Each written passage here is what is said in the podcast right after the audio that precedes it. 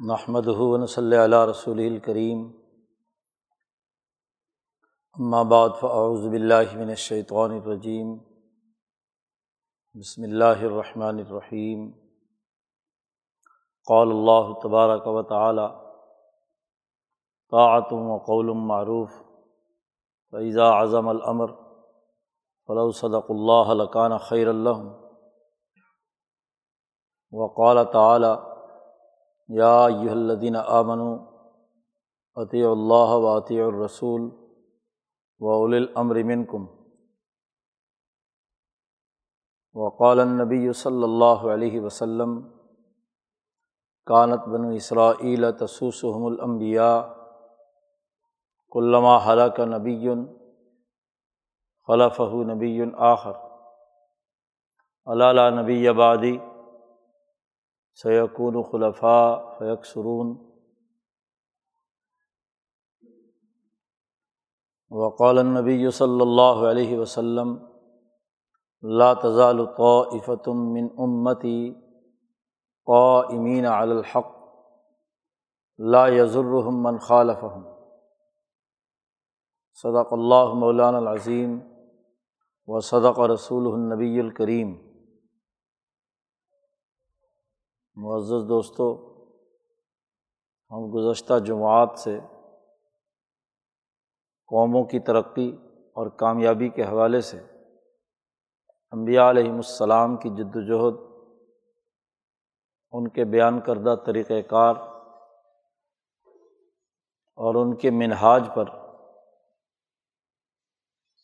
گفتگو کر رہے ہیں تاکہ ہم یہ سمجھ پائیں کہ آج ہم جس زوال کی حالت میں ہیں، اس کے بنیادی اسباب امبیا علیہم السلام کی تعلیمات سے انحراف،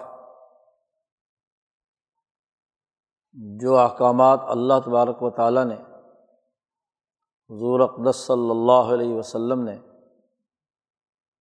ہمیں عنایت فرمائے ہیں اور اس کے مطابق ایک مسلمان کو سچا مومن اور مسلمان بننا ہے۔ ہم اپنے اجتماعی معاملات میں خاص طور پر اس سے روگردانی کیے ہوئے ہیں۔ انفرادی معاملات بھی اگرچہ دیگر گوں ہیں کہ ہم اپنی ذاتی تہذیب اور شخصی تربیت کے لیے بھی سوائے رسمی اعمال کے اور کچھ نہیں کرتے۔ حقیقی طور پر جس سے نفس کی تہذیب ہوتی ہے یا شخصی سیرت و کردار پیدا ہوتا ہے، اس کی طرف توجہ نہیں دیتے۔ لیکن پھر بھی واعظین اور مبلغین دین اسلام کی تعلیمات کے وہ پہلو جو فرد اور شخص سے متعلق ہیں، اس پر عام طور پر گفتگو کرتے رہتے ہیں۔ یہ الگ بات ہے کہ ہمارا اس پر عمل کس درجے میں، کس حد تک ہے۔ لیکن المیہ یہ ہے کہ ہمارے ممبر و محراب سے، ہمارے مذہبی اور دینی رہنماؤں کی طرف سے، اجتماعی معاملات سے متعلق جو شریعت کے احکامات اور نبوی طریقۂ کار اور حکمت عملی ہے اس پر سرے سے کوئی گفتگو نہیں کی جاتی۔ زیادہ سے زیادہ صحابہ کی عقیدت کے عنوان سے کچھ گفتگو ہوتی ہے۔ ریاست مدینہ کے حوالے سے کچھ خواہشات اور تمناؤں کا اظہار کیا جاتا ہے۔ لیکن ریاست مدینہ کی تشکیل اور اس سے پہلے جماعتی زندگی کی تعلیم و تربیت میں رسول اللہ صلی اللہ علیہ وسلم نے جس طریقے سے اپنے صحابہ کی تربیت کی اور انہیں ایک ایسی قوم میں ڈھال دیا کہ جو نہ صرف اپنے خطے ملک اور قوم کے لیے ترقی کا باعث بنی، بلکہ دنیا بھر میں نبی اکرم صلی اللہ علیہ وسلم کی نائب بن کر یہ جماعت پھیلی۔ کیسر و کسرا کے نظاموں کو توڑا اور دین اسلام کے حقانی نظام کو غالب کرنے کے لیے عظیم الشان، جد وجہد اور کوشش کی۔ جن تعلیمات کی اساس پر ایسا کیا جانا ممکن ہے، ان پر ہم گفتگو ہی نہیں کرتے۔ اس کے حوالے سے کوئی فکر نہیں ہے۔ خواہش ہے کہ ہم بھی دنیا کی سپر طاقتوں کو توڑ کر اسلام کا غالب نظام کریں، لیکن دنیا میں خواہشات سے کچھ نہیں ہوتا۔ جس دین کے ہم پیروکار ہیں، اس دین کی تعلیمات کے بنیادی تصورات، بنیادی افکار، تعلیمات اور ان کا بیان کردہ سسٹم جب تک ہم خود نہیں سمجھیں گے۔ اس وقت تک ہماری اجتماعی زندگی کسی طور درست نہیں ہو سکتی۔ اس لیے ہم سمجھنا چاہتے ہیں کہ دین حق کی سچی تعلیمات کیا ہیں۔ اس پر ہم گزشتہ کئی جمعوں سے گفتگو کر رہے ہیں کہ امبیا علیہم السلام اپنی قوم کی زبان میں ہی قوم کی تعلیم و تربیت کا اہتمام کرتے ہیں اور اجتماعی زندگی کا خوگر بناتے ہیں۔ ہر فرد کو آزادی رائے کے ساتھ اجتماعی معاملات میں اپنے حق کے استعمال کرنے کی دعوت دیتے ہیں کہ وہ پوری دیانت داری کے ساتھ کسی بھی اجتماعی معاملے کے بارے میں معروضی حقائق اور موضوعی اصولوں کو سامنے رکھ کر ایک نپی تلی رائے قائم کرے، ایک درست سوچ اور فکر اس کے سامنے ہو کہ یہ اجتماعی مسئلہ ہے اور اس مسئلے کے حل کرنے کے لیے یہ طریقۂ کار جو اس وقت کی معروضی صورت حال اور انسانی بنیادی اقدار کے موضوعی اصولوں کے مطابق ہے، وہ قائم کرے۔ اس رائے پر کسی کا دباؤ نہ ہو، کسی فرونی نظام کا، کسی شیطانی نظام کا۔ فرعون کی یہ سوچ جو اس نے اپنی قوم سے کہا تھا کہ اری کم ما ارا، کہ تم وہ رائے رکھو جو میری رائے ہے۔ اس سے ہٹ کر ادھر ادھر مت دیکھو۔ ایسے معاملے کی امبیا علیہم السلام مذمت کرتے ہیں۔ رائے وہ ہے جو آپ کی اپنی ہے۔ کسی کے دباؤ پراپگنڈے سے رائے آپ کی اپنی نہیں ہے، وہ کسی دوسرے کا لقمہ ہے جو تمہارے منہ میں ڈال دیا گیا۔ دنیا کا کوئی آدمی پسند نہیں کرتا۔ کسی نے لقمہ منہ میں لیا ہے کھانے وانے کا، وہ الٹی کر کے تمہارے منہ میں ڈالے تو لے لو گے۔ جب کھانے میں لقمہ دوسرے کا نہیں لیتے، تو رائے میں دوسرے کا لقمے کا کیا مطلب؟ رائے بھی دراصل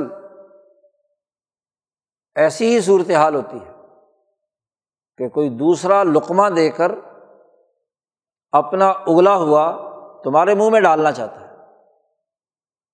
لقمہ تو منہ میں جاتا ہے اور سوچ اور رائے کانوں کے ذریعے سے دماغ میں جاتی ہے پرپگنڈے کے ذریعے سے۔ آج کل تو اس کے بہت سے حربے سوشل میڈیا کے زمانے میں رائے پر اثر انداز ہونے کے بن گئے ہیں، جس میں تخیلات و توہمات اور لایانی تعقلات کی بنیاد پر رائے سازی کا باقاعدہ ایک فراڈی نظام وجود میں آ چکا ہے۔ تو دوسرے کا اگلا ہوا لقمہ لینا، اس کی سوچ اور فکر کو اپنانا۔ اور اپنی عقل و شعور کی بنیاد پر، زیر بحث مسئلے پر نبی تلی رائے نہ رکھنا، اس سے قوم زوال سے دو چار ہوتی ہے۔ کیونکہ دوسروں کا لقمہ دوسرے کے مفادات کا ہوگا۔ خاص طور پر اس دور میں جبکہ سامراجی ممالک چاہتے ہیں کہ جو پست اور ذلیل سمجھے جانے والے ان کے خیال کے مطابق ممالک اور اقوام ہیں، وہ ہمارے اگلے ہوئے کو چاٹتے رہے۔ ہم ان کا استحصال کرتے رہیں جو رائے ہم چاہیں وہ رائے بنائیں۔ تو ایک مسلمان اس کی رائے آزاد ہوتی ہے۔ کسی شیطان، کسی سامراجی تاغوتی قوت کی بنیاد پر رائے نہیں بنتی۔ قرآن اس کو دین اسلام اسے اپنی عقل و شعور کے استعمال کے ساتھ سوچ اور فکر کی دعوت دیتا ہے۔ افلا تفک کرو کیا تم غور و فکر خود نہیں کرتے؟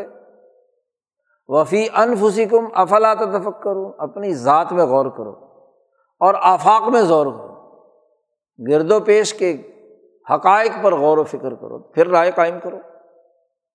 اور جب صحیح رائے قائم کرنے والی جماعت، قوم، نسل وجود میں آ جائے تو پھر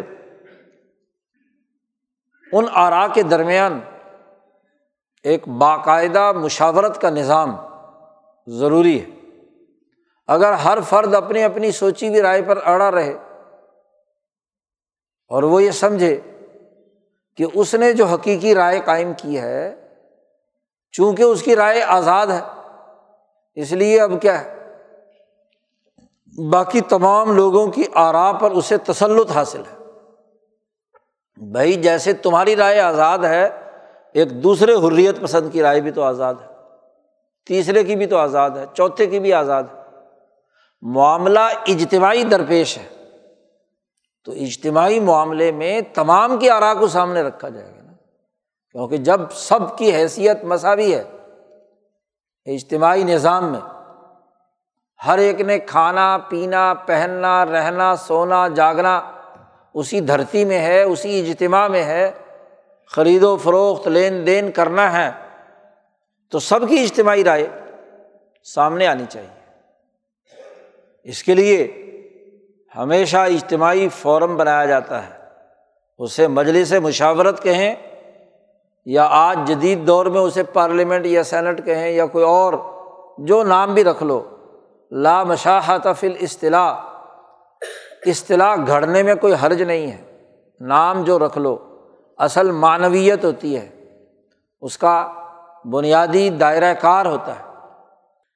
یا پورے ملک کو آپ فورم بنائیں کہ جس سے لوگوں کی انتخابات کی رائے، ان سے مشاورت کا عمل، رائے کے آنے کا واقعی ہو فراڈ کی بنیاد پر نہ ہو، دھوکے کی بنیاد پر نہ ہو۔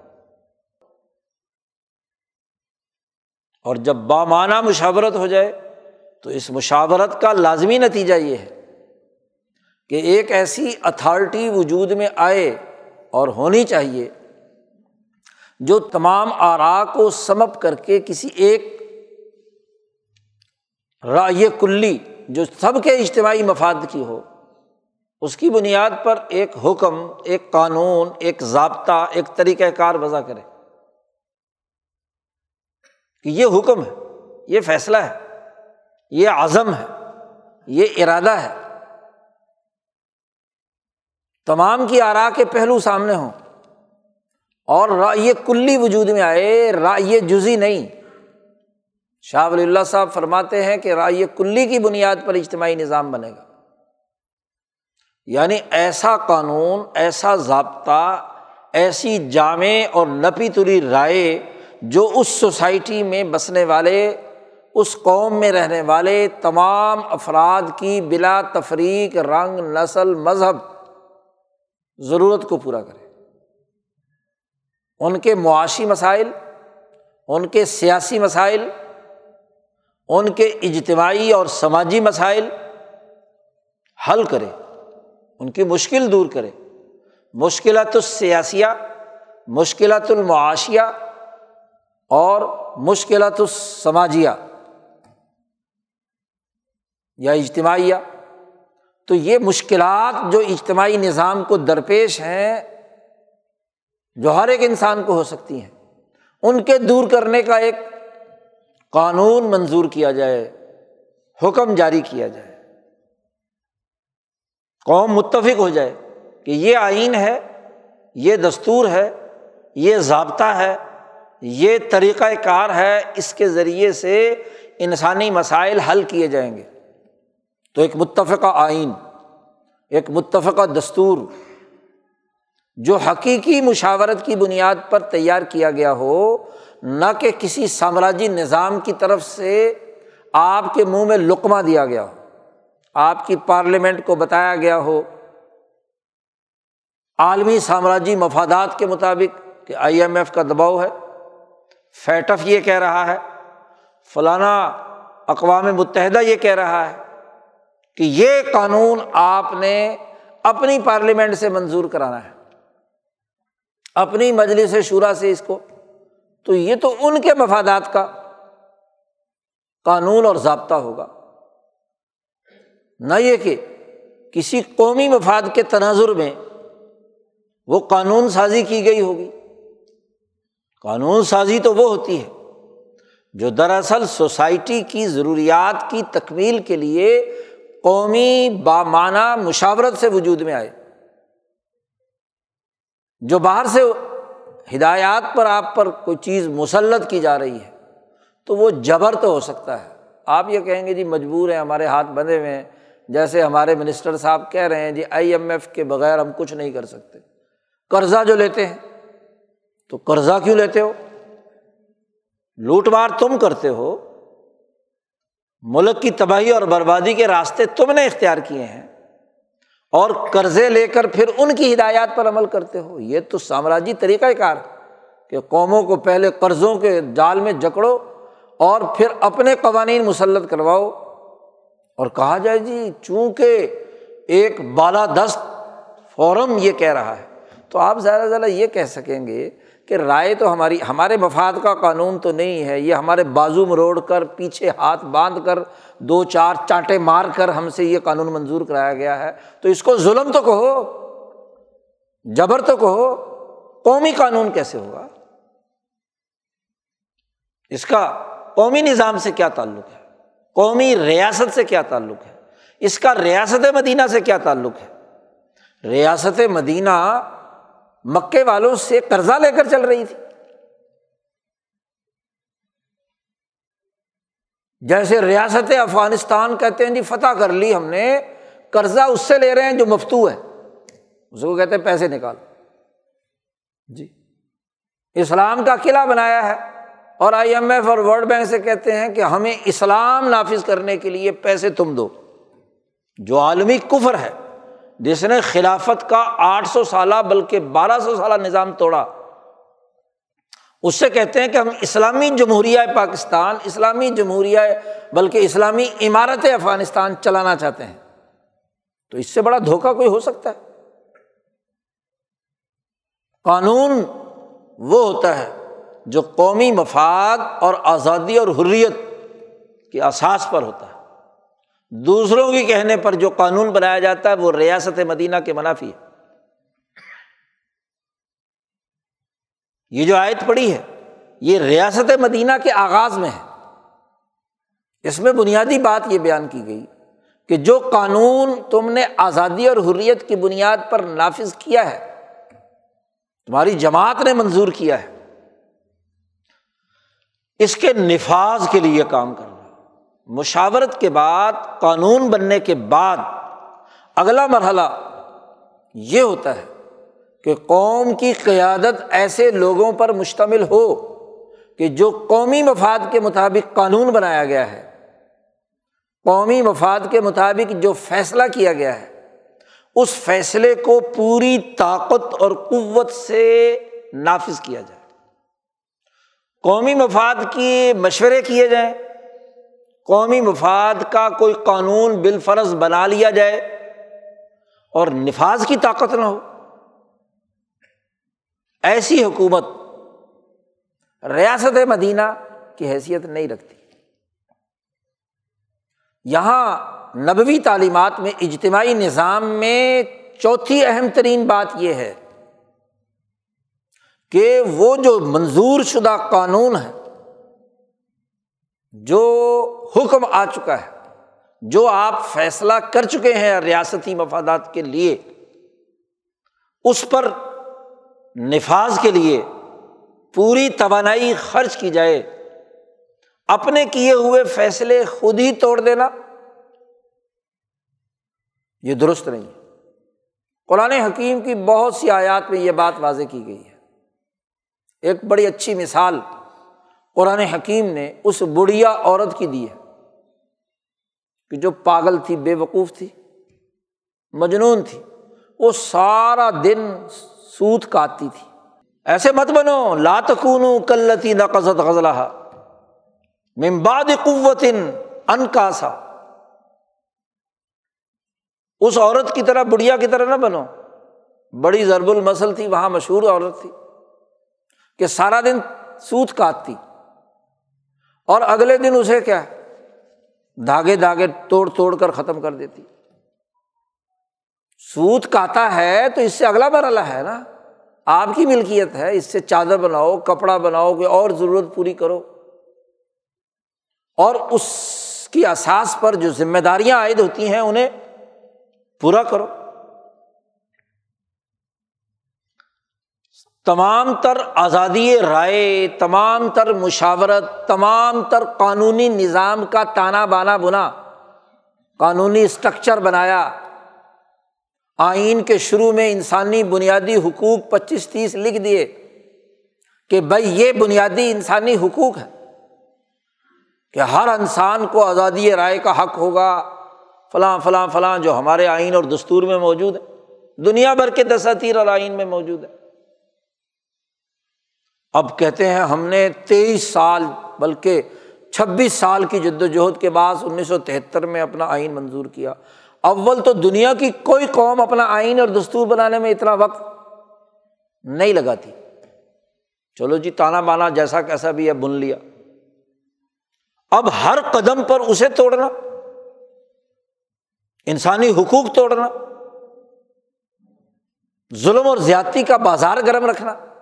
اس کی اساس پر جو قانونی نظام، اس کے لیے جو طریقۂ کار اتھارٹی وجود میں آنی چاہیے، اس کے مطابق ادارے بننے چاہیے، اس کے مطابق سسٹم بننا چاہیے، امور کی انجام دہی اور مطلوبہ نتائج کے حصول کے پروسیجر طے کرنے چاہیے ایس او پیز بنانے چاہیے، وہ بنے؟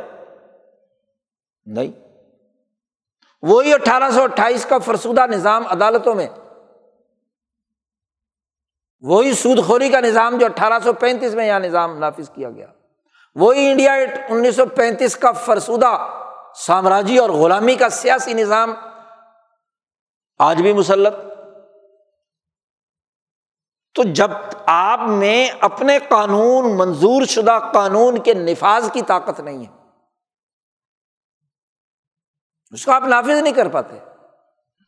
اور سسٹم چلانے کے لیے عارضی ہدایات اور ہدایات بھی وہ جو سامراج دے۔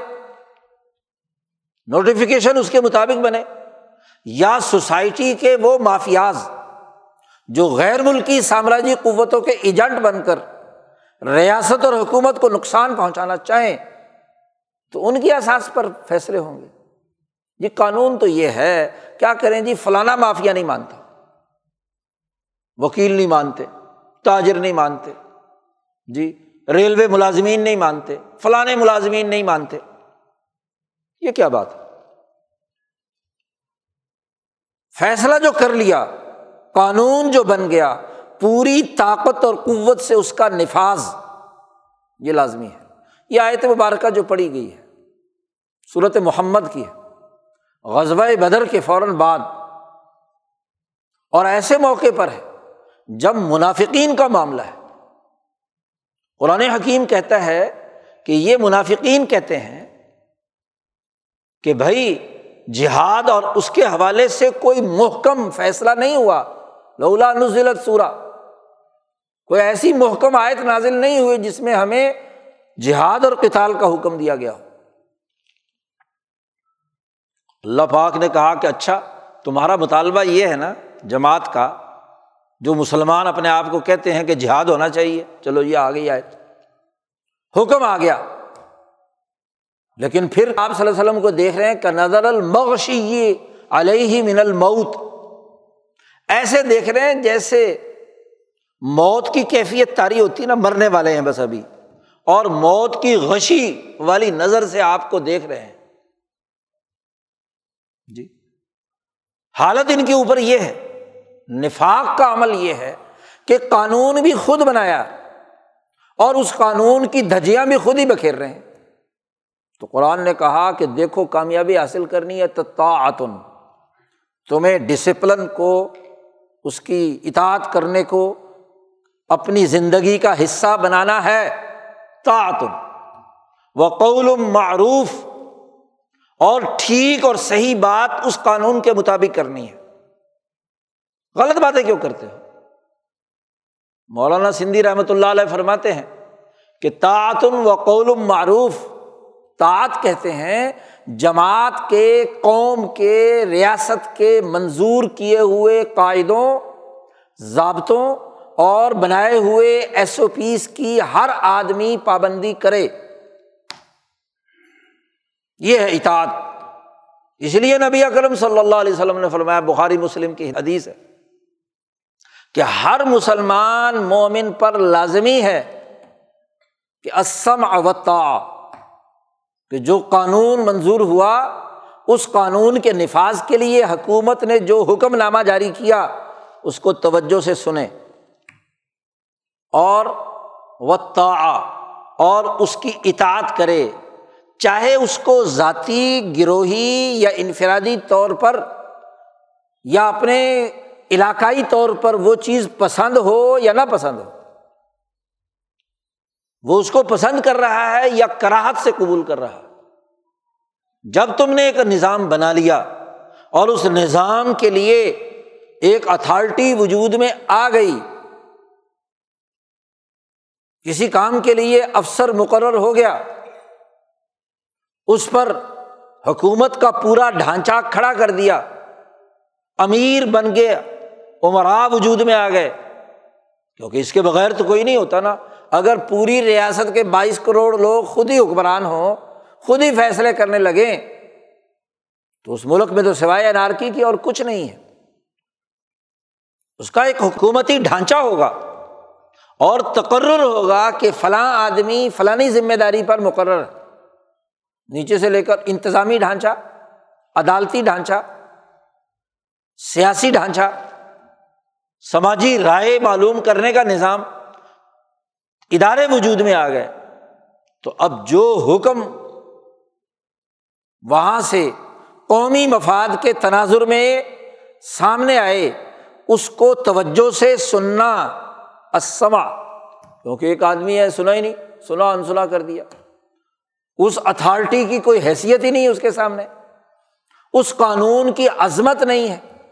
تو جس ریاست کے باشندے اپنے قانون کی عظمت نہیں رکھتے جی اپنی اتھارٹی کا احترام نہیں کرتے، اپنی ریاستی اجتماعیت کو قومی تقاضوں کا احترام نہیں کرتے تو سوائے ذلیل ہونے کا اور کیا ہوں گے؟ اس کے لیے سما سننا ضروری ہے۔ سنو اور اطاعت کرو۔ اور اللہ پاک نے واضح کر دیا دوسری آیت میں، یا اللہ امن وطی اللہ واطی الرسول من کم کہ اللہ کی اطاعت کرو اور رسول کی اطاعت کرو اور اول الامر کی اطاعت کرو۔ اور فعین تنازعاتم بالفرض، تمہارا اپنے حکمرانوں سے کسی بات میں جھگڑا ہو جائے۔ جی آپس میں اختلاف ہو جائے۔ تو فردو اللہ و رسول اللہ اور اس کے رسول کی طرف کیا ہے؟ لوٹا دو۔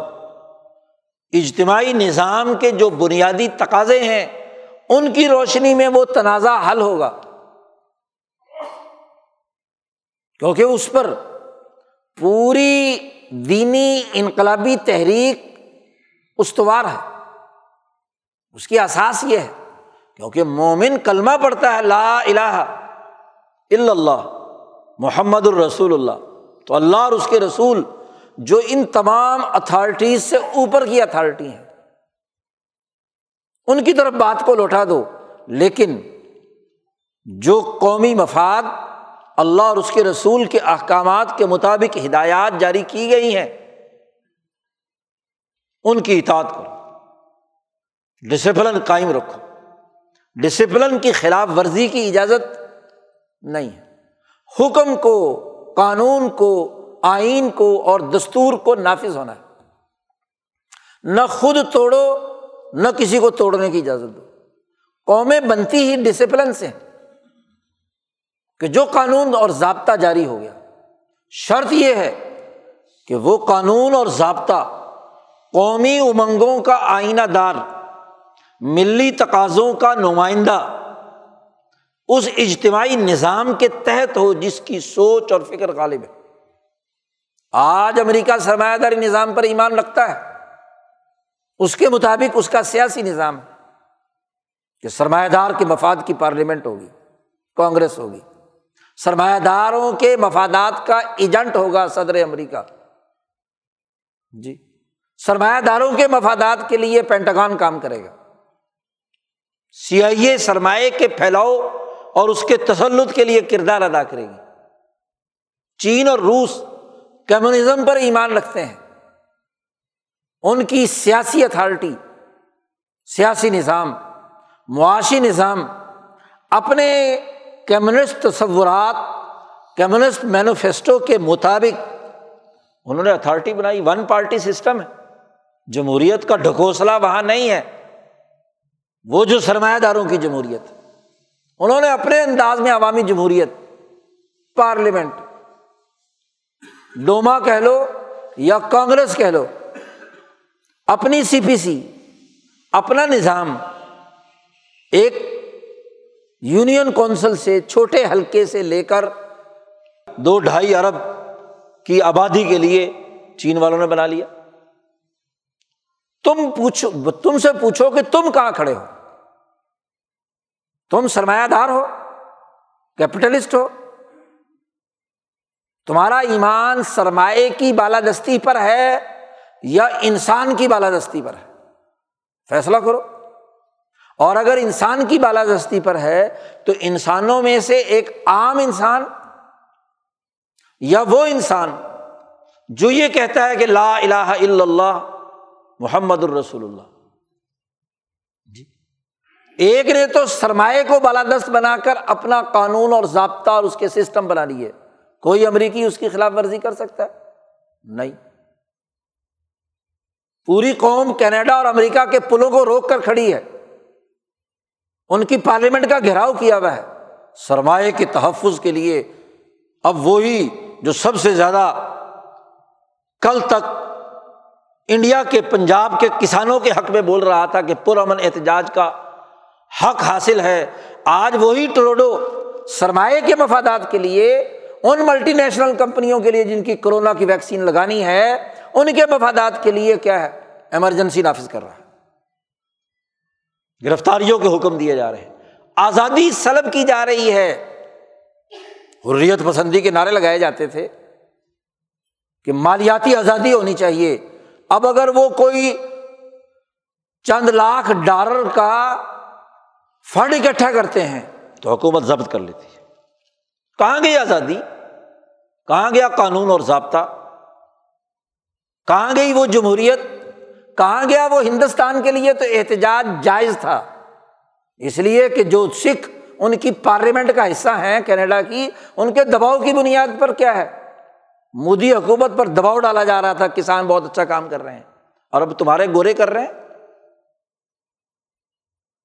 اس کا مطلب یہ ہے کہ سرمایہ داری مفاد کے خلاف جو بھی اٹھے، گورا اٹھے، کالا اٹھے، تو قانون کی دھجیا بکھیر دی جاتی ہے اب تم فیصلہ کرو، تم امریکہ کے نیچے ہو اور اس کی بنیاد پر سرمایہ کی احساس پر قانون اور ضابطے تمہارے یہاں مسلط جی؟ تو انہوں نے تو سرمایہ کو انسان پر ترجیح دے دی۔ برطانیہ، فرانس، یورپ۔ امریکہ، آسٹریلیا، جتنے سرمایہ دار ملک ہیں، انسانیت سرمایہ کے لیے کام کرے گی۔ سرمایہ سے ہٹ کر کام کرے گی، گورا کرے یا کالا، تو سرمایہ دار اس کو ٹھوکر مار کر راستے سے ہٹا دے گا۔ چین اور روس اپنے آپ کو کہتے ہیں کہ جی ہم سرمایہ داری نظام نہیں ہے ہم تو انسانی بنیادوں پر بات کرتے ہیں۔ سوشلزم سوسائٹی کے انسانی اجتماعی تقاضے بغیر کسی مذہب کے۔ انہوں نے اپنا، اپنے مضموعہ خیالات کے مطابق اپنا سسٹم بنا لیا۔ تو تم ایسے انسان ہو جس کا کوئی مذہب، کوئی دین نہیں ہے۔ چینیوں کی طرح یا روسیوں کی طرح یا امریکیوں کی طرح۔ تم نے کلمہ پڑھا ہے۔ اپنی آزاد مرضی سے تمہارے ابا و اجداد نے پڑھا ہے۔ بائیس کروڑ لوگ اپنے آپ کو مسلمان کہتے ہیں۔ اور سب سے بڑھ کر یہ کہ تم نے اسلام کے نام پر ریاست بنائی ہے۔ اسلام کے نام پر ریاست نہ بنائی ہوتی تو کہا جاتا تھا کہ ہر آدمی انفرادی طور پر مسلمان رہے یا نہ کرے۔ تو وہ تو متحدہ ہندوستان میں بھی رہ سکتے تھے۔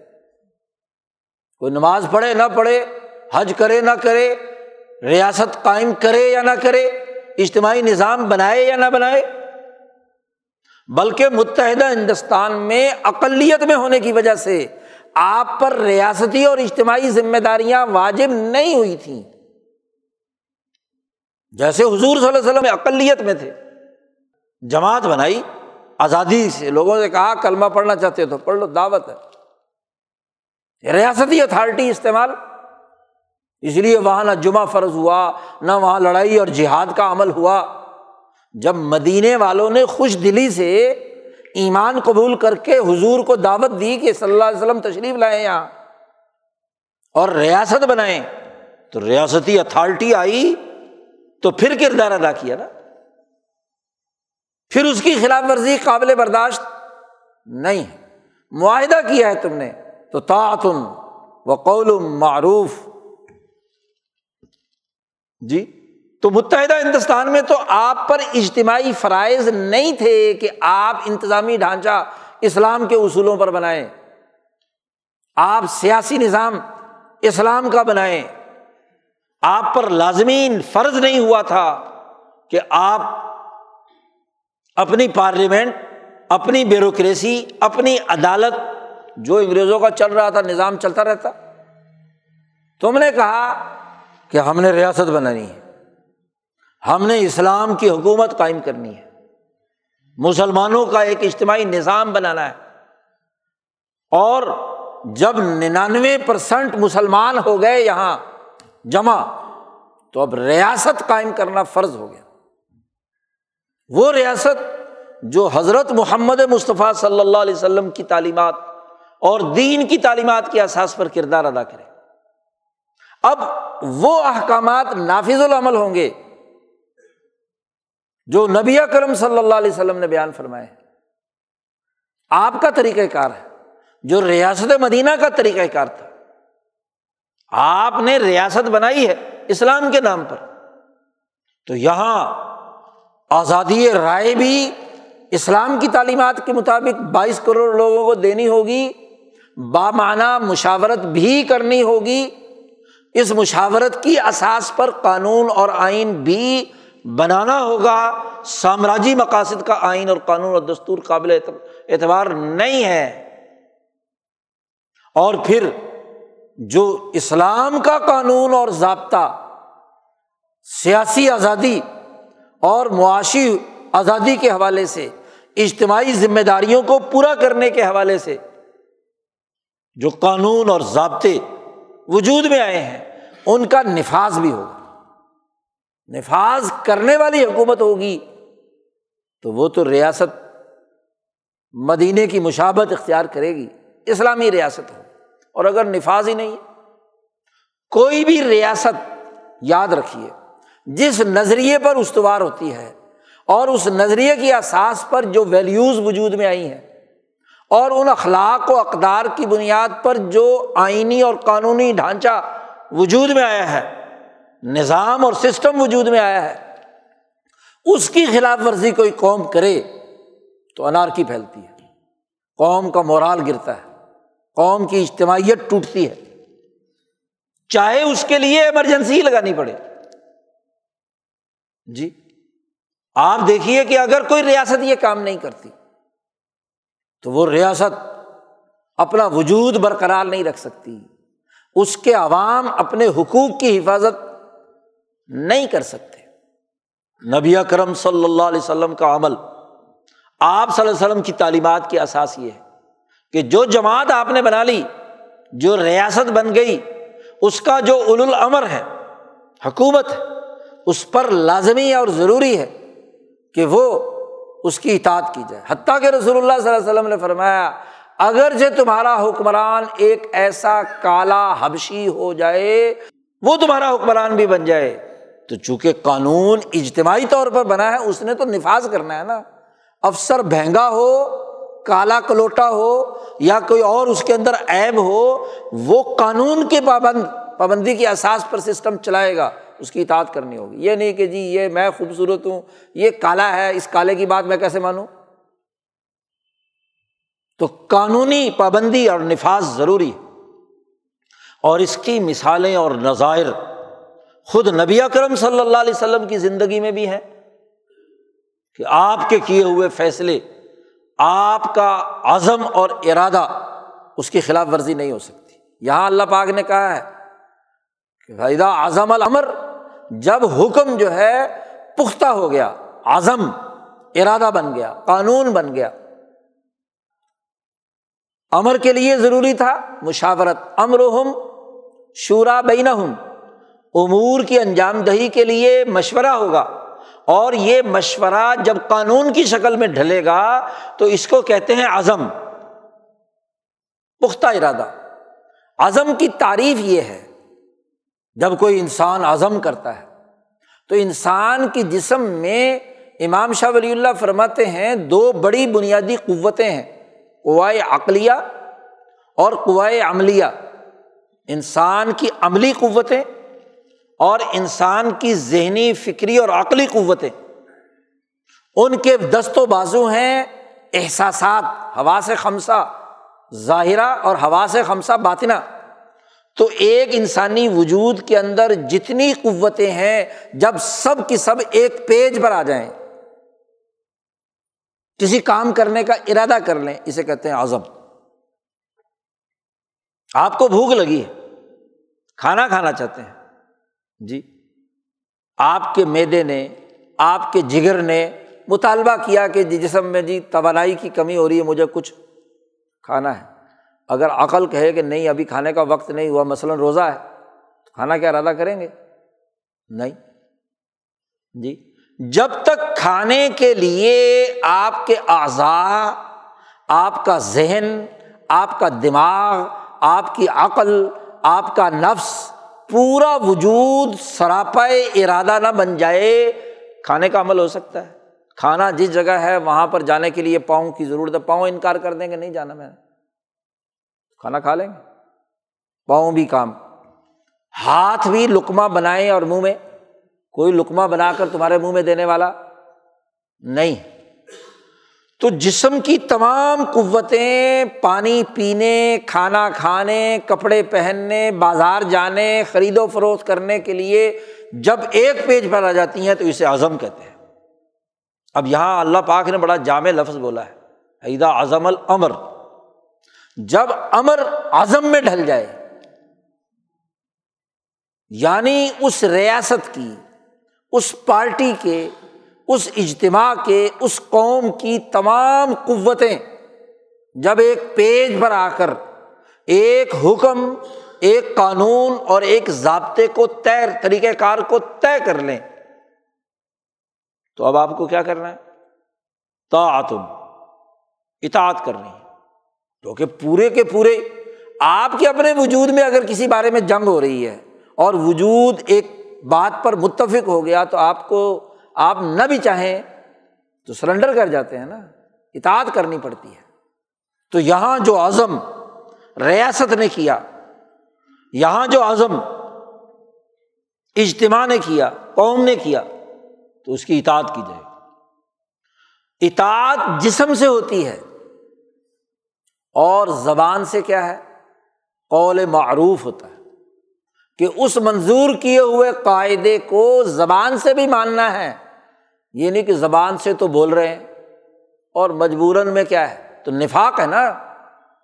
منافقین کا تذکرہ چل رہا ہے کہ بھائی بات بھی معروف ہو اس قانون اور ضابطے اور حکم کے حوالے سے۔ زبان سے اسے برا بھلا نہیں کہہ سکتے۔ گرفت میں آ جاؤ گے۔ اور جسم سے کیا ہے؟ اطاعت بھی ہونی چاہیے۔ دونوں چیزیں لازمی کہی ہیں یعنی قوت عملیہ اور قوت عقلیہ۔ عقل سے جو کچھ سوچتا ہے، زبان سے اس کا اظہار ہوتا ہے۔ تو دونوں قوتیں جو ہیں، قول اور فعل، وہ ایک پیج پر۔ تب تو وہ اس اجتماعی نظام میں کامیابی ہے۔ اسی طرح اللہ پاک نے دوسری جگہ پر غزبہ عہد کے تناظر میں بات کرتے ہوئے کہا شاہ فل امر اے محمد صلی اللہ علیہ وسلم، آپ ان سے مشورہ کیجیے حکم دیا ہے رسول اللہ صلی اللہ علیہ وسلم امام ابو بکر جساس راضی فرماتے ہیں کہ یہ نبی اکرم صلی اللہ علیہ وسلم کو یہ جو حکم تھا مشاورت کا، یہ بھی واجب تھا۔ جیسے فسدا بما تو عمر کا حکم واجب تھا۔ جیسے دوسرے تمام احکامات جن میں نبی اکرم صلی اللہ علیہ وسلم کو خاص طور پر اللہ حکم دے رہا ہے، خود نبی اکرم صلی اللہ علیہ وسلم سے کہا گیا گیا، آپ کہہ دیجیے کہ عمر تو لے آدلا بینا کو مجھے حکم دیا گیا ہے کہ میں تمہارے درمیان عدل و انصاف سے کام لوں۔ تو ایسے ہی شاور امر وجوب کے لیے ہوتا ہے۔ اور پھر اس کے بعد کیا ہے؟ آپ صلی اللہ علیہ وسلم نے مشورہ کیا صحابہ سے۔ جس کی تفصیل پچھلے سے پچھلے جمعے میں بیان ہو چکی۔ مشاورت کی کہ جنگ کیسے لڑنی چاہیے؟ مکے کی سامراجی تاغوتی قوت مدینے پر حملہ آور ہے عہد کے موقع پر۔ تو نبی کرم صلی اللہ علیہ وسلم نے صحابہ سے مشورہ کیا کہ بھائی کیا کرنا چاہیے؟ لوگوں نے آرا دی۔ اب اکثریتی رائے اور نوجوانوں کی رائے یہ ہے اور معروضی حقائق کے تناظر میں جو بات صحیح ہے وہ یہ کہ دشمن پر روب ڈالنے کے لیے مدینے سے باہر نکل کر جنگ لڑنی چاہیے۔ مجلس مشاورت میں فیصلہ ہو گیا اور فیصلہ ہونے کے بعد نبی اکرم صلی اللہ علیہ وسلم گھر تشریف لے گئے اسلحہ پہننے کے لیے۔ اور جب بالکل کس کر تیار ہو کر باہر آئے تو بزرگ صحابہ نے نوجوان صحابہ سے پیچھے کہا کہ یار تمہاری تیزی نے حضور کو فیصلہ کرنے پر مجبور کیا کہ باہر کیونکہ ہماری رائے تو یہ ہے کہ دشمن طاقتور ہے، ہمیں دفاعی جنگ لڑنی چاہیے، اقدامی جنگ نہیں کرنی چاہیے۔ تو اس کا نقصان ہوگا۔ تو جب آپ صلی اللہ علیہ وسلم باہر نکلے تو وہ جو نوجوان صحابہ بڑھ چڑھ کر باہر لڑنے کے لیے کیا ہے، تقاضا کر رہے تھے، تو انہوں نے رسول اللہ صلی اللہ علیہ وسلم سے عرض کیا کہ یا رسول اللہ، آپ کی اور جیسے بزرگ صحابہ کی رائے ہے، تو اس پر آپ عمل کیجیے یہ فیصلہ بدل دیں باہر نکلنے والا۔ تو فوراً یہ آیت نازل ہوئی۔ فیصلے بدلے جاتے ہیں۔ فائدہ اعظم تھا فتح اللہ جب آپ نے عزم کر لیا، تو اب کیا ہے؟ اللہ پر توکل کیجیے۔ اللہ پر اعتماد کے ساتھ آپ جو فیصلہ ہے، اس پر عمل کیجیے فیصلے کو بدلنے کی۔ یعنی اللہ تعالیٰ نے بھی بدلنے کی اجازت نہیں دی۔ اور پھر رسول اللہ صلی اللہ علیہ وسلم نے فرمایا نبی جب دشمنوں کے خلاف ہتھیار پہن لیتا ہے، تو پھر ہتھیار اتارتا نہیں ہے۔ جب تک کہ فیصلہ نہ ہو جائے۔ نافذ العمل ہوگا اب یہ حکم۔ فیصلے اور روز بدلیں۔ عجیب سسٹم ہے ہمارے ملک کا۔ کل کو ایک جماعت کل عدم ہوتی ہے، پھر اگلے دن کل وجود ہو جاتی ہے۔ فیصلے ہیں۔ جی۔ آج ایک قانون بنایا، کل کو وہ قانون بن گیا۔ آج ایک نوٹیفیکیشن جاری ہوا، کل کو دوسرا نوٹیفیکیشن جاری۔ پہلا نوٹیفیکیشن بھی کسی سرمایہ دارانہ مفاد اور حکومتی ایجنٹوں کے لیے ہوتا ہے۔ اور دوسرا نوٹیفیکیشن بھی کسی دوسرے۔ ایک ایک معاملے میں کتنے کتنے نوٹیفیکیشن اور آرڈر سرکولر جاری ہیں۔ ہاں جی متعلقہ افسر جو پبلک کو ڈیل کر رہا ہے، جو مرضی نکال لے، جیسے پیسے دو، جیسی فیس دو، اس کے مطابق قانون نکل آئے گا۔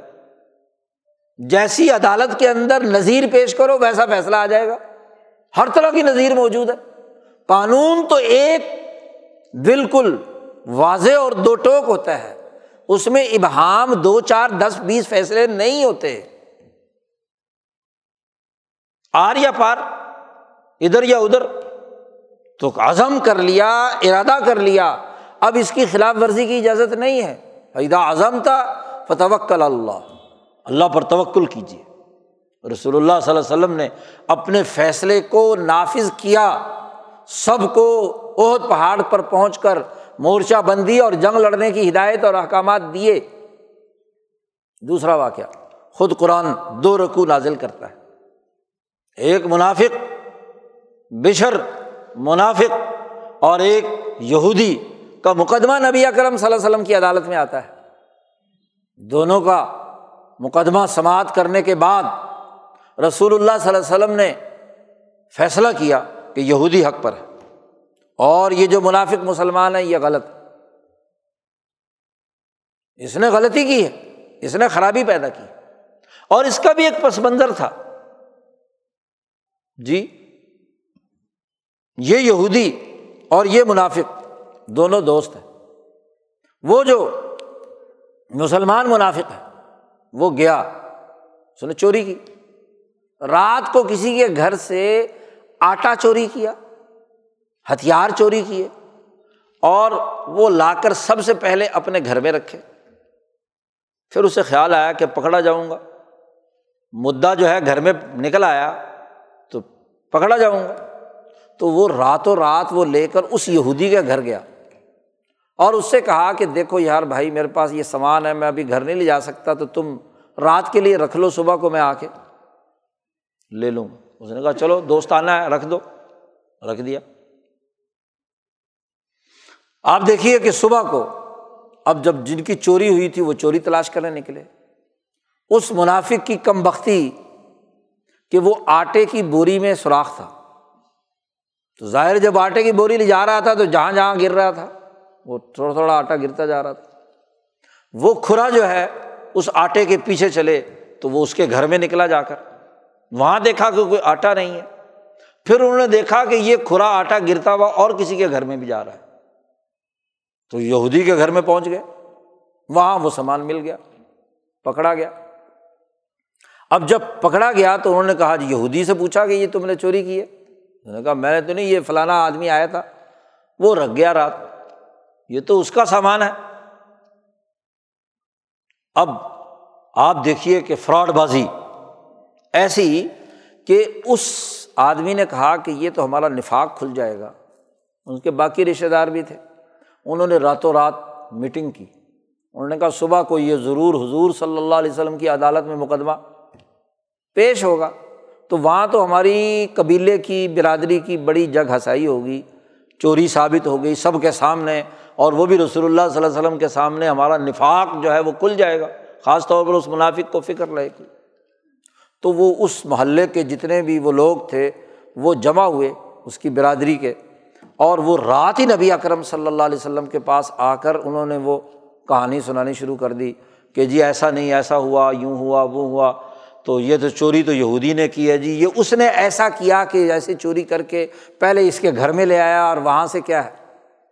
تو دیکھیں جی ہم تو مسلمان ہیں، بڑے پکے ہیں، بہت ہاں جی سچے آدمی ہیں اور یہ یہودی کم بخت ایسا ہے، ویسا ہے۔ خیر، رسول اللہ صلی اللہ علیہ وسلم نے فرمایا کہ بسوا ہوگی تو پھر ہاں جی مقدمہ سماعت کریں گے تو دیکھیں گے۔ تو نبی اکرم صلی اللہ علیہ وسلم نے ان کی باتیں سن کر، چونکہ ابھی تک وہی نہیں آئی تھی، آپ صلی اللہ علیہ وسلم کو کچھ میلان ہو گیا کہ یہ مسلمان ہیں، بات تو صحیح کہہ رہے ہیں، قبیلے والے تو باقی لوگ تو ٹھیک ہیں۔ ہو سکتا ہے انہوں نے چوری نہ کی۔ اور یہ یہودیوں کی کوئی، کیونکہ یہودی بڑے مکار اور سازشی تھے۔ جی۔ تو یہ بڑی کوئی سازش وغیرہ ہو اور اس چکر میں کیا ہے انہوں نے اس کو مسلمان کو پھنسایا ہو؟ تو کچھ تھوڑا سا رجحان آپ صلی اللہ وسلم کا ہو گیا۔ صبح کو اللہ نے آیات نازل کی۔ جی۔ اور آیات میں واضح اور دو ٹوک حکم دے دیا کہ آپ کو حکمران کو فیصلہ کرتے ہوئے جب تک دونوں فریق کو نہ سن لیا جائے، کسی ایک کی طرف رجحان یا میلان نہیں کرنا چاہیے۔ فیصلہ کرنا ہے نا، تو فریقوں کو جب تک سنے نہ اس وقت تک نہیں۔ خیر، صبح عدالت لگی، دونوں نے اپنے اپنے دلائل دیے اور دلائل کی روشنی میں واضح ہو گیا کہ یہودی نے گڑبڑ۔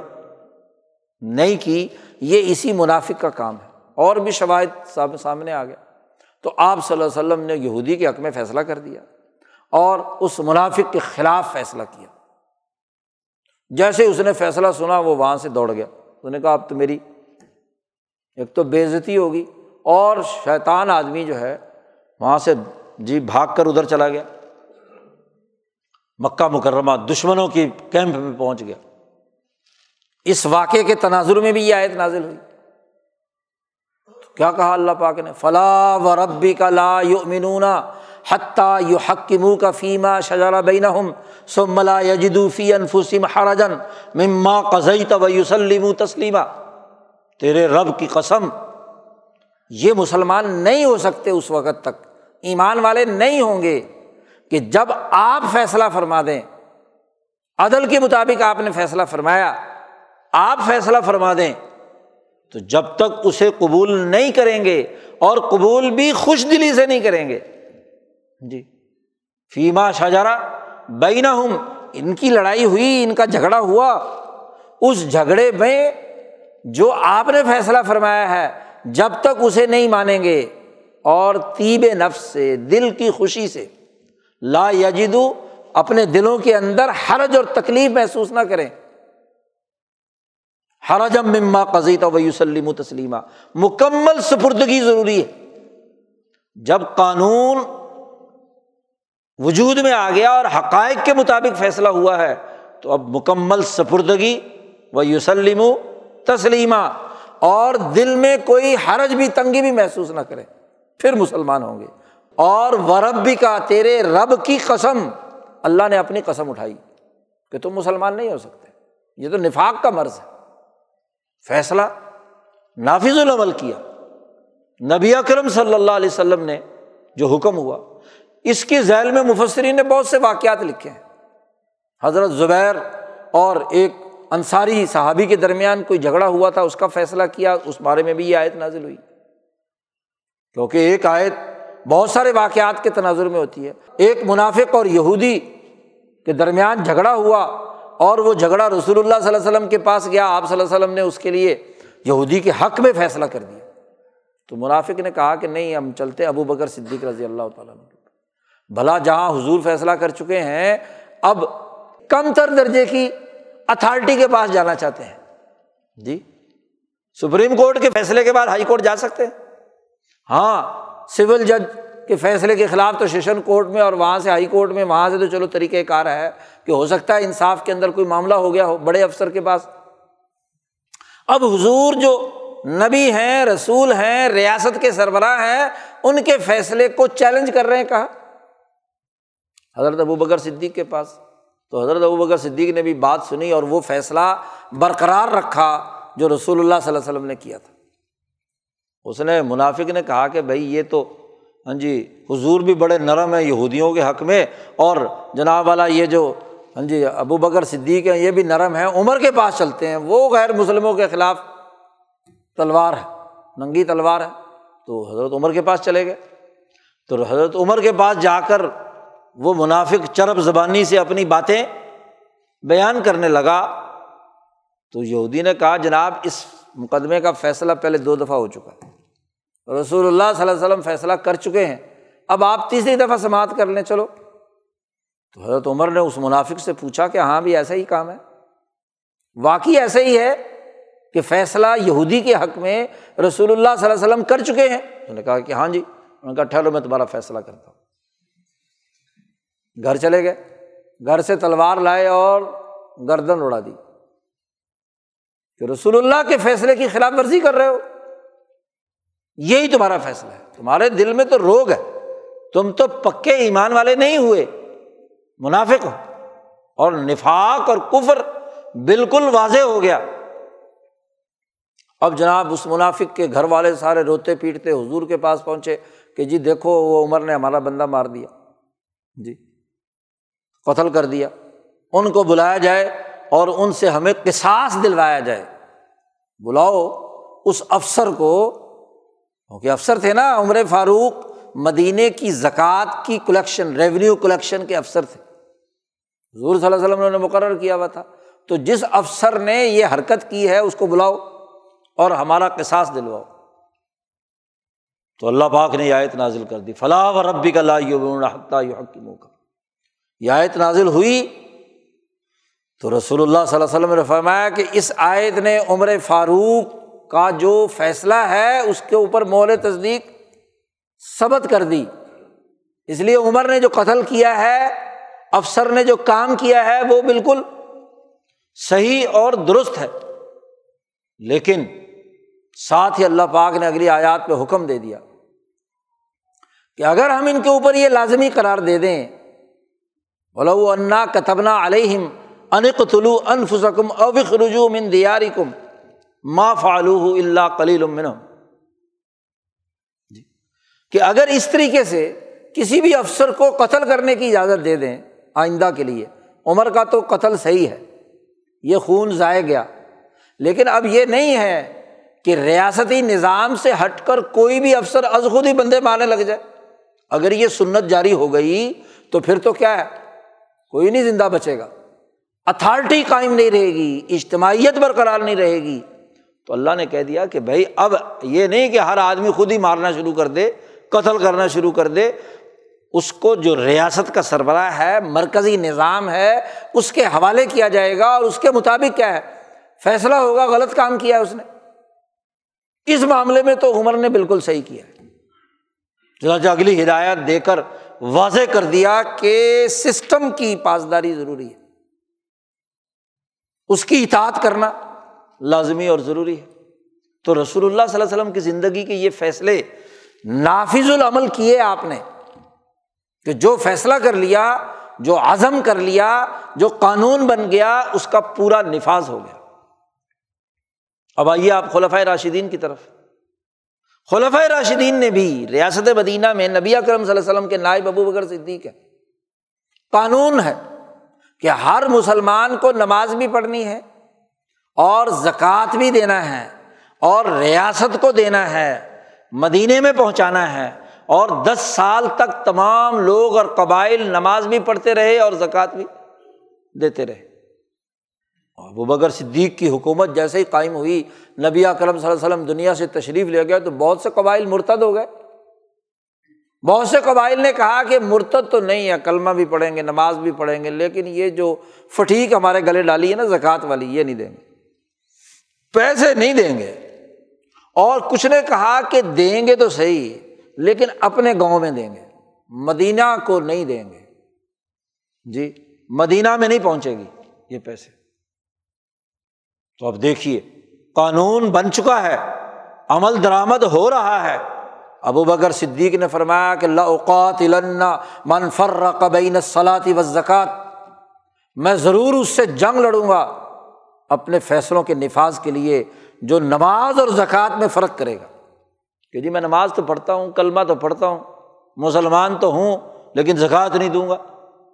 جس نے یہ تفریق پیدا کی، یہ تفریق قابل برداشت نہیں ہے، میں اسے جنگ لڑوں۔ عمر فاروق جیسے آدمی بھی اس وقت رحم دل ہو گئے۔ ابو بکر تو رحم دل تھے ہی پہلے۔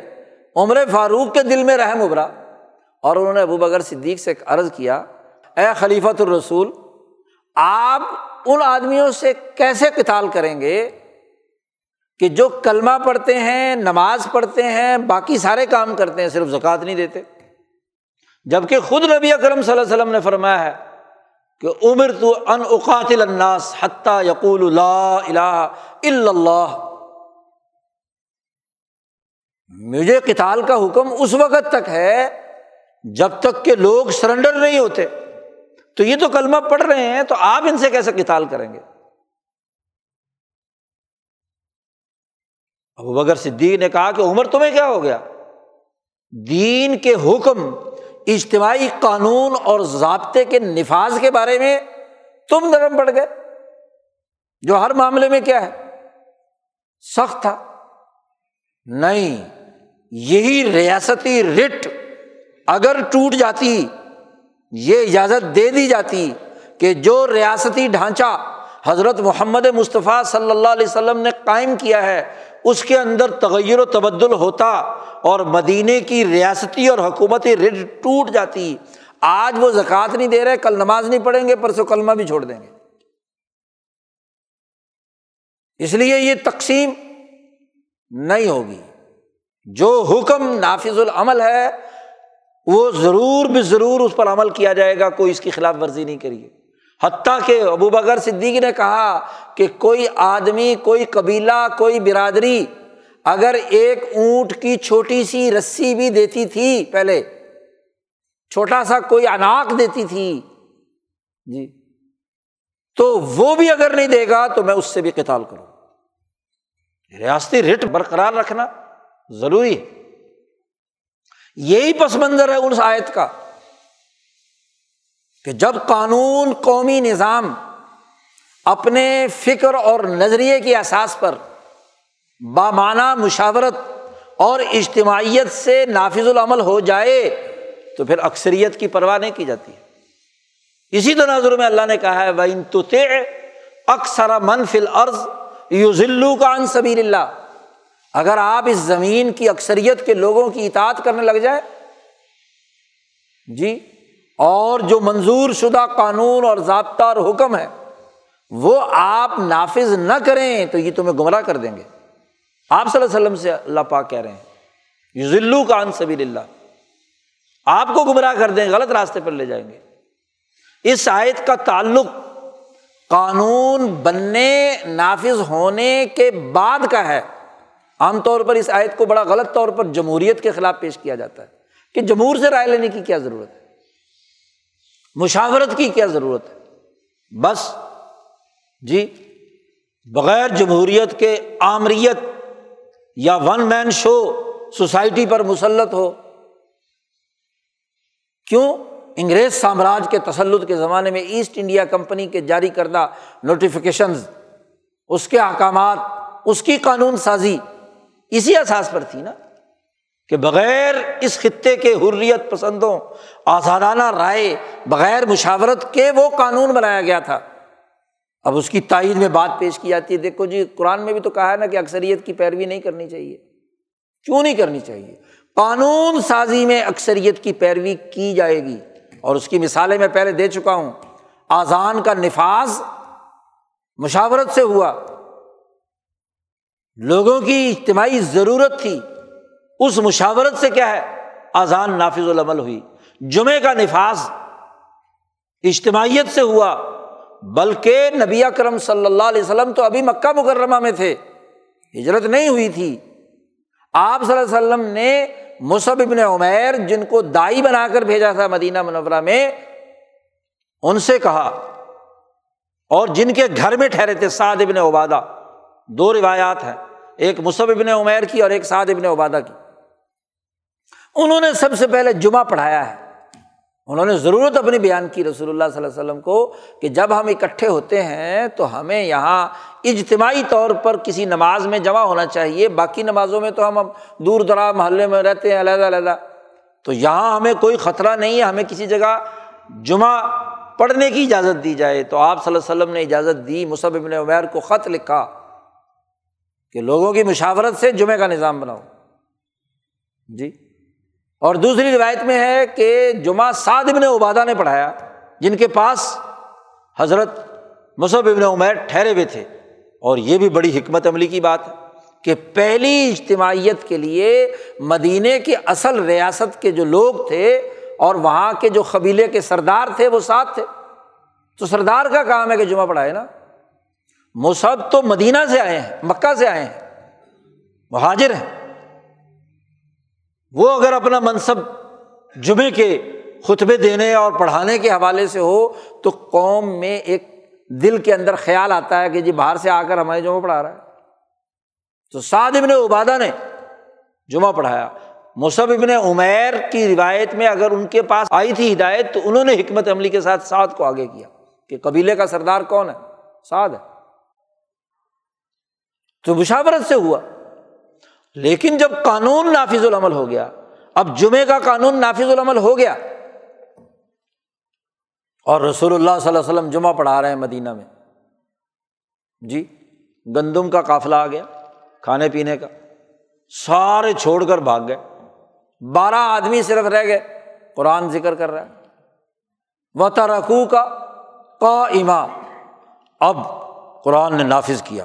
حکم نافذ کیا کہ جب تم نے اپنی مشاورت سے ایک اجتماعی نظام بنایا ہے قانون بنایا ہے، تو ایزا نود علی صلاحی یوم الجماعتی فسا ذکر اللہ وزر البئی کاروبار چھوڑو اور اس قانون کے نفاذ کے تناظر میں آؤ مسجد میں۔ اب تمہاری مرضی آپس میں نہیں چلے گی۔ کہ جی پڑھے پڑھے نہ پڑھے اجتماعیت قائم کریں، نہ کریں۔ تم نے اپنی مرضی سے یہ جمعہ شروع کیا تھا۔ تو جب قانون بن گیا، اب اس قانون پر کیا ہے؟ تمہیں ہر حال میں عمل درآمد کرنا ہے، چھوڑ کر بھاگ نہیں سکتے۔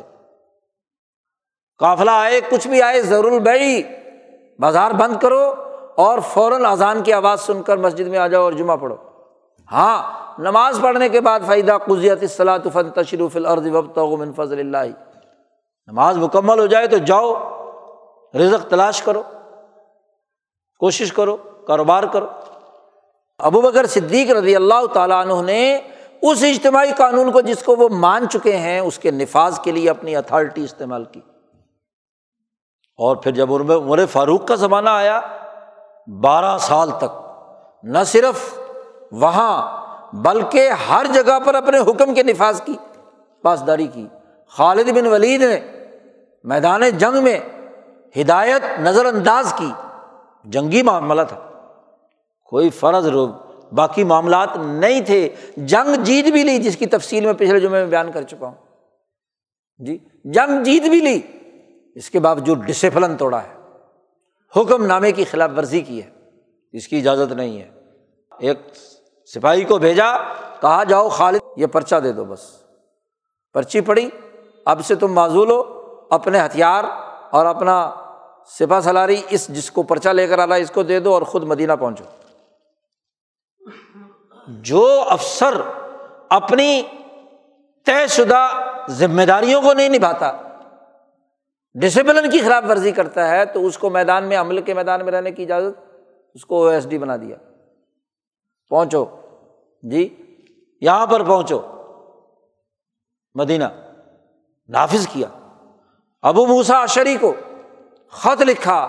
امام شاہ ولی اللہ دہلوی اجارت الخفا میں لکھتے ہیں کہ ایسا حکم جسے بولا جائے اور نافذ نہ کیا جائے، سمجھ لو کہ وہ حکم نہیں ہے۔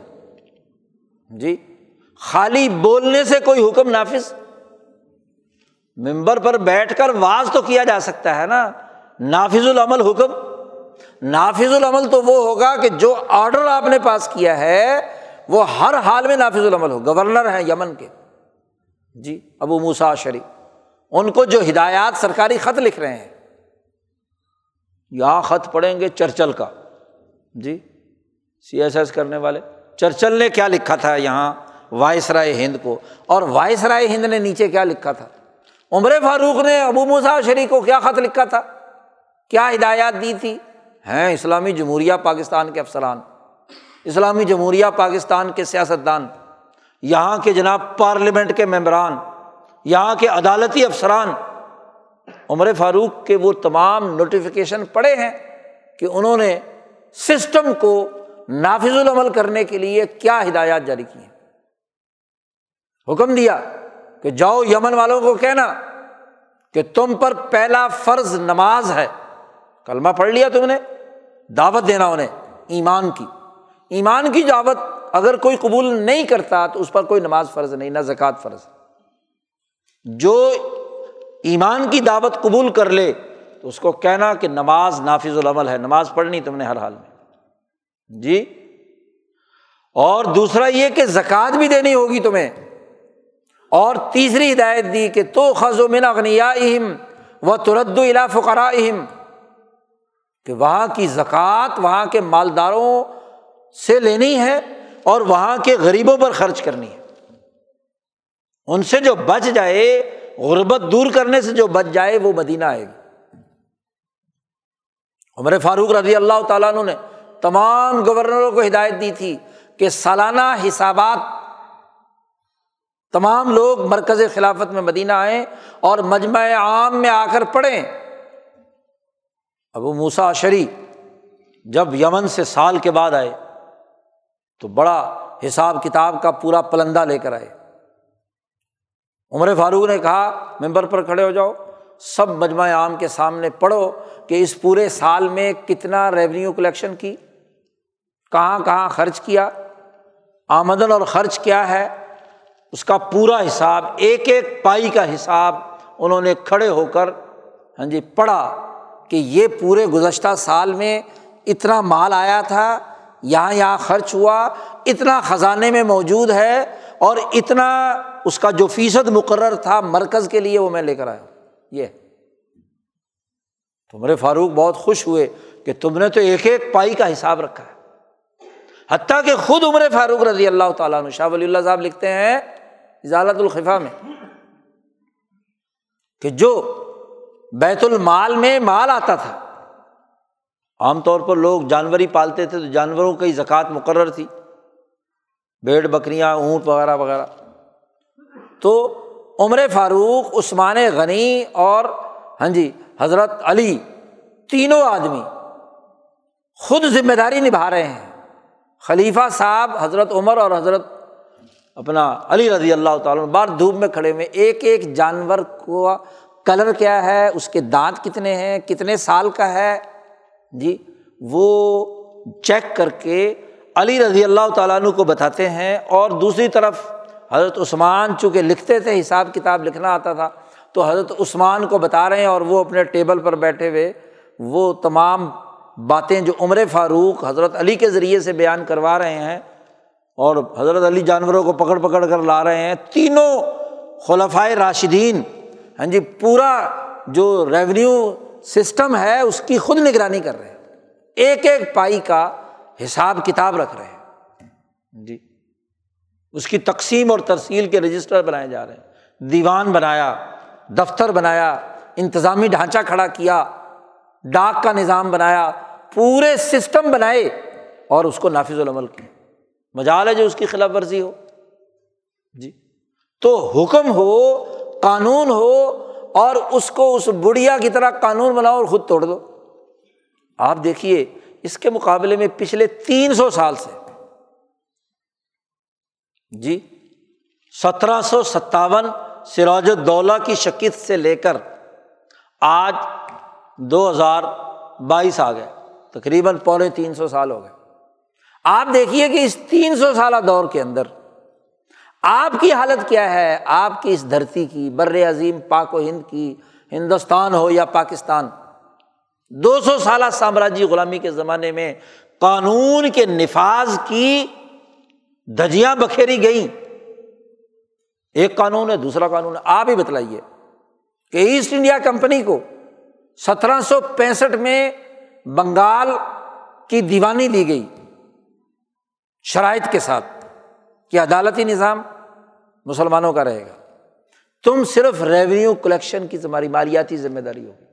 اور اس میں سے جتنے حصص ہیں، اس کے مطابق تمہیں عدالت کا خرچہ برداشت کرنا ہے، ریاست کا خرچہ برداشت کرنا ہے اور مرکز حکومت جو ہے، مغل ریاست، اس کو مرکز کو جو ہاں جی بنگال کے صوبے نے ریونیو بھجوانا ہے، وہ دینا ہے۔ شاہ ولی اللہ صاحب لکھتے ہیں کہ بنگال کا ریونیو پورے ہندوستان کے تمام صوبوں سے سب سے زیادہ تھا۔ قبضہ کر لیا، معاہدہ ہو گیا۔ اس معاہدے کی دھجیاں کس نے بکھیری؟ اس عدالتی نظام کو کس نے توڑا؟ کس طریقے سے؟ اس قانون اور اس معاہدے کو توڑ کر ٹیپو سلطان کے خلاف کاروائی کی گئی۔ دلی پر قبضہ کر کے بادشاہ کے ہاتھ باندھ دیے۔ پھر آپ سترہ سو پینسٹھ کے اس معاہدے سے لے کر انیس سو سینتالیس کے تقسیم ہند کے معاہدوں تک ذرا معاہدوں کی تفصیل تو اٹھا کر دیکھو۔ قدم قدم پر خود اپنے منظور کیے ہوئے معاہدے، وعدے، قانونی نظام کو توڑا گیا۔ سندھ پر قبضہ کرتے ہوئے، پنجاب پر قبضہ کرتے ہوئے رنجیت سنگھ کے ساتھ جو معاہدہ ہوا، اور رنجیت سنگھ کے ساتھ جتنے معاملات طے پائے توڑا، تالپوروں کے ساتھ معاہدہ توڑ کر حیدرآباد پر قبضہ کیا۔ پوری تاریخ دو سو سال کی۔ کہ مطلب اور مفاد کے مطابق اور پھر وہ قانون بھی کسی قومی تقاضے کے مطابق نہیں۔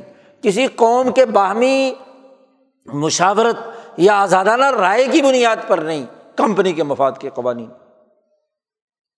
ریلوے کا نظام آیا تو گیارہ جعلی کمپنیاں بنا کر گیارہ گنا زیادہ لاگت کے ساتھ امریکہ اور برطانیہ میں، فرانس میں، یورپ میں جو ایک کلو میٹر ریلوے پر جو خرچہ آتا تھا، اس سے گیارہ گنا زیادہ ٹھیکے دیے گئے، لوٹ مار کی گئی۔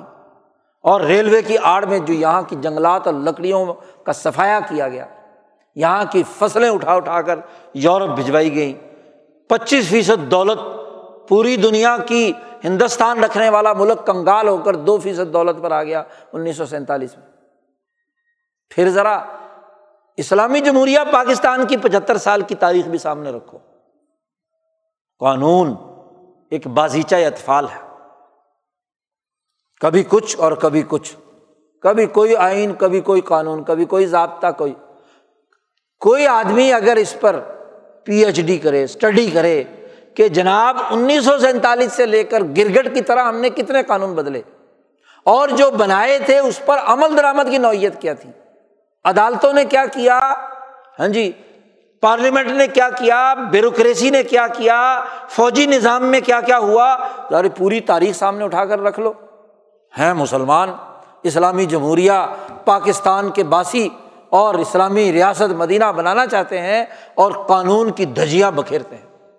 اور اگر کوئی صحیح قانون بال فرض کچھ لوگوں کو یہ جذبہ ہے ہاں جی کچھ مفتیوں کو اور عالموں کو، کچھ سیاست کے لوگوں کو کہ جناب والا قانون اچھا ہو جائے تو ریاست اچھی ہو جائے گی۔ بھائی، قانون تو اچھا وہ جو بنیادی انسانی حقوق آپ کے آئین کے شروع میں لکھے ہوئے ہیں، وہ تو اچھے ہیں۔ کیوں نہیں ان کا نفاذ ہو رہا؟ کیوں اس پر عمل درآمد نہیں؟ اس پر سسٹم کیوں نہیں ہے؟ اور اگر کوئی اچھا قانون ہو بھی صحیح، تو مافیا ماشاء اللہ اس پچہتر سال میں ترقی کرتے کرتے ہر شعبے کے مافیاز وجود میں آ گئے۔ جی۔ اگر ان مافیاز کو توڑنے کے لیے کوئی درمیان میں ہلچل پیدا بھی ہو، تو جناب وہ عدالتوں کو تالا لگا دیتے ہیں۔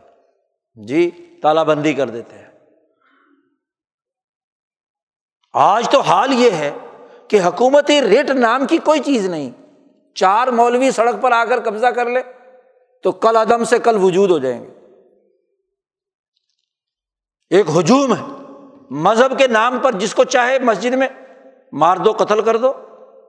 تو لمبے کا واقعہ تمہارے سامنے کسی غیر مسلم کو مار دو، سیال کوٹ میں قتل کر دیا۔ تو قانون اور ریاست کی رٹ کہاں ہے؟ زوال کا بڑا بنیادی سبب۔ اپنے ہی منظور کیے ہوئے قاعدوں، اپنے ہی بنائے ہوئے قانون کی دجیاں بکھیرنا ہے اور زیادہ سیاستدان سے پوچھو۔ بھائی یہ جتنے بھی الیکشن ہوئے ہیں، اس وقت جتنی عملی سیاسی پارٹیاں میدان میں ہیں انہیں کی مشاورت سے یہ قانون الیکشن کا بنا ہے نا۔ یہ جو پچھلے الیکشن اٹھارہ میں ہوئے یا تیرہ میں ہوئے یا اس سے پہلے، یہ سارے سیاستدان اکٹھے ہو کر اس گیم کے تحت الیکشن لڑتے ہیں جو خود انہوں نے بنائے ہوئے ہوتے ہیں۔ الیکشن کمیشن، پچھلے دو تین دفعہ سے تو الیکشن کمیشن بھی دونوں اپوزیشن اور حکومت بناتے ہیں۔ الیکشن رولز اور ریگولیشن بنے۔ اس کے مطابق الیکشن ہوتے ہیں۔ پھر بھی ہارنے والا کہتا میں نہ مانوں۔ فیصلہ پارلیمنٹ میں نہیں ہوگا، فیصلہ سڑکوں پر ہوگا۔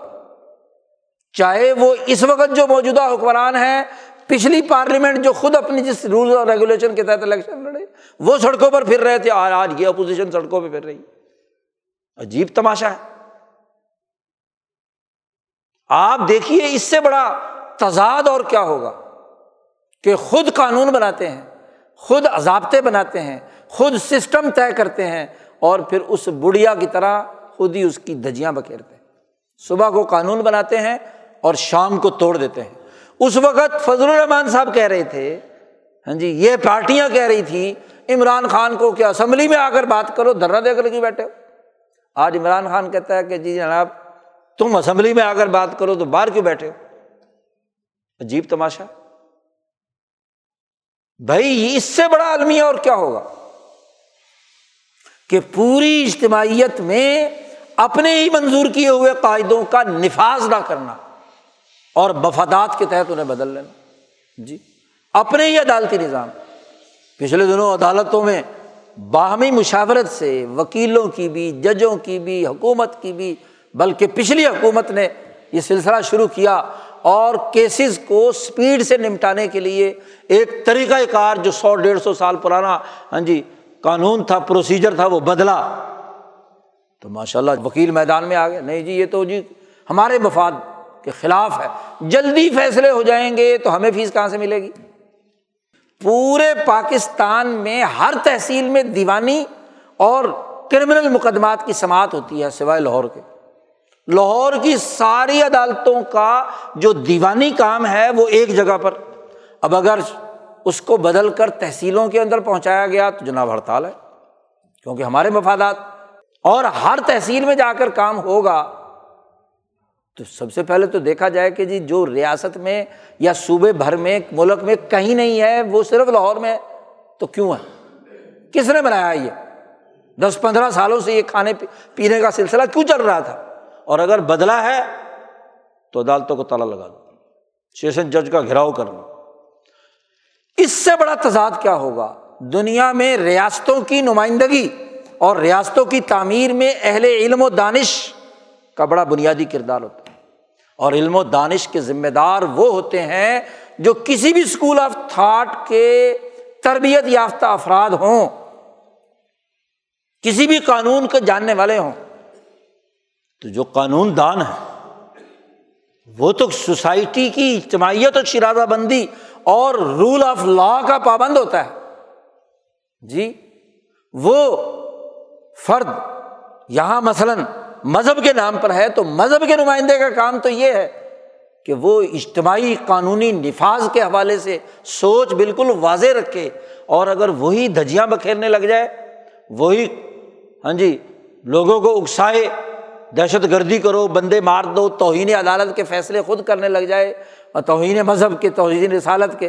تو آپ بتلائیے کہ وہ ریاست اپنا اجتماعی وجود کیسے برقرار رکھے گی؟ نمازیں پڑھیں، روزے رکھیں تصویاں پڑھیں ہاں جی اللہ اللہ کریں، رمضان آ رہا ہے تو رمضان میں بھی سارے مسجدیں بھر جائیں گی۔ لیکن اجتماعی ذمہ داری سے روح گردانی مولوی کرے، وکیل کرے، پیر کرے، بیوروکریٹ کرے سیاست دان کرے، جج کرے، جو بھی کرے۔ آپ بتلائیے کہ یہ ریاست کی تباہی اور اجتماعی نظام کے زوال کا سبب نہیں تو اور کیا ہوگا؟ سوچنے کی بات ہے کہ حکم کا نفاذ، قانون کا نفاذ، یہ دین کا اہم ترین حکم ہے۔ فرمایا ہے کہ چاہے آپ کو پسند ہو یا پسند نہ ہو، کوئی جماعت، کوئی تنظیم، کوئی ادارہ، کوئی ریاست، کوئی مملکت، کوئی قوم ترقی نہیں کر سکتی، جب تک یہ چاروں چیزیں مکمل طور پر نہ ہو اور یہ ایک دوسرے سے جڑی ہوئی ہیں۔ رائے آزاد آزاد رائے کا ہر فرد کی بنیادی حق رکھتے ہوئے اس کے اوپر اگلی اینٹ کی تعمیر ہوگی۔ مشاورت مشاورت پر قانون قانون پر اس کا نفاذ۔ چاروں چیزیں ایک دوسرے سے مربوط ہیں۔ اس کا مطلب یہ نہیں ہے کہ قانون کا نفاذ اور ریاستی رٹ برقرار رکھنا ضروری ہے تو تینوں کو تو بائی پاس کر دو۔ تینوں کی بنیاد تو ختم کر دو اور جناب اتھارٹی والے کہیں بس ہماری اتھارٹی مانو۔ یہ جو اول العمر کی غلط تشریح کی جاتی ہے کہ اول العمر نے فیصلہ کیا ہے، سرکار نے فیصلہ کیا ہے، عمل درآمد کرنے کا تو ضرور ماننا چاہیے۔ اللہ نے کہا عطی اللہ و عطی الرسول و العمر من کو کیا مطلب اس کا؟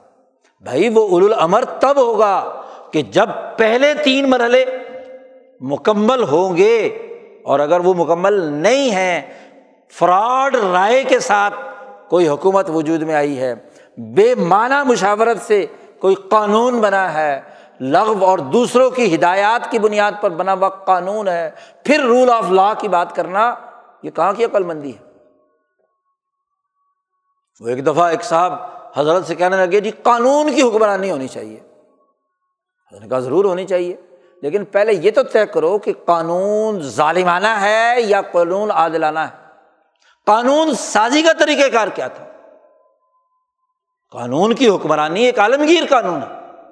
ہر ریاست کی ضرورت ہے۔ لیکن قانون پر تو سوال اٹھاؤ کہ وہ قانون قومی مفاد کا ہے یا سامراجی مفاد کا۔ یہ وہ عقل و شعور ہے۔ جو امبیا علیہم السلام کی تعلیمات کی روشنی میں اس خطے کے جو سچے علماء ربانی یہ ہیں، ولی اللہ سلسلے کے، ان کی عقل و شعور کی بلندی کی سب سے بڑی علامت کہ اجتماعی نظام کے لیے یہ لازمی اور ضروری ہے۔ اور پھر پانچویں چیز جیسے سب سے پہلے جمعے کے خطبے میں ذکر کیا تھا، نگرانی کا نظام۔ اس پر ان شاء اللہ اگلے جمعے پر گفتگو ہوگی۔ اللہ تعالیٰ ہمیں دین کو سمجھنے اور اس پر عمل کرنے کی توفیق عطا فرمائے۔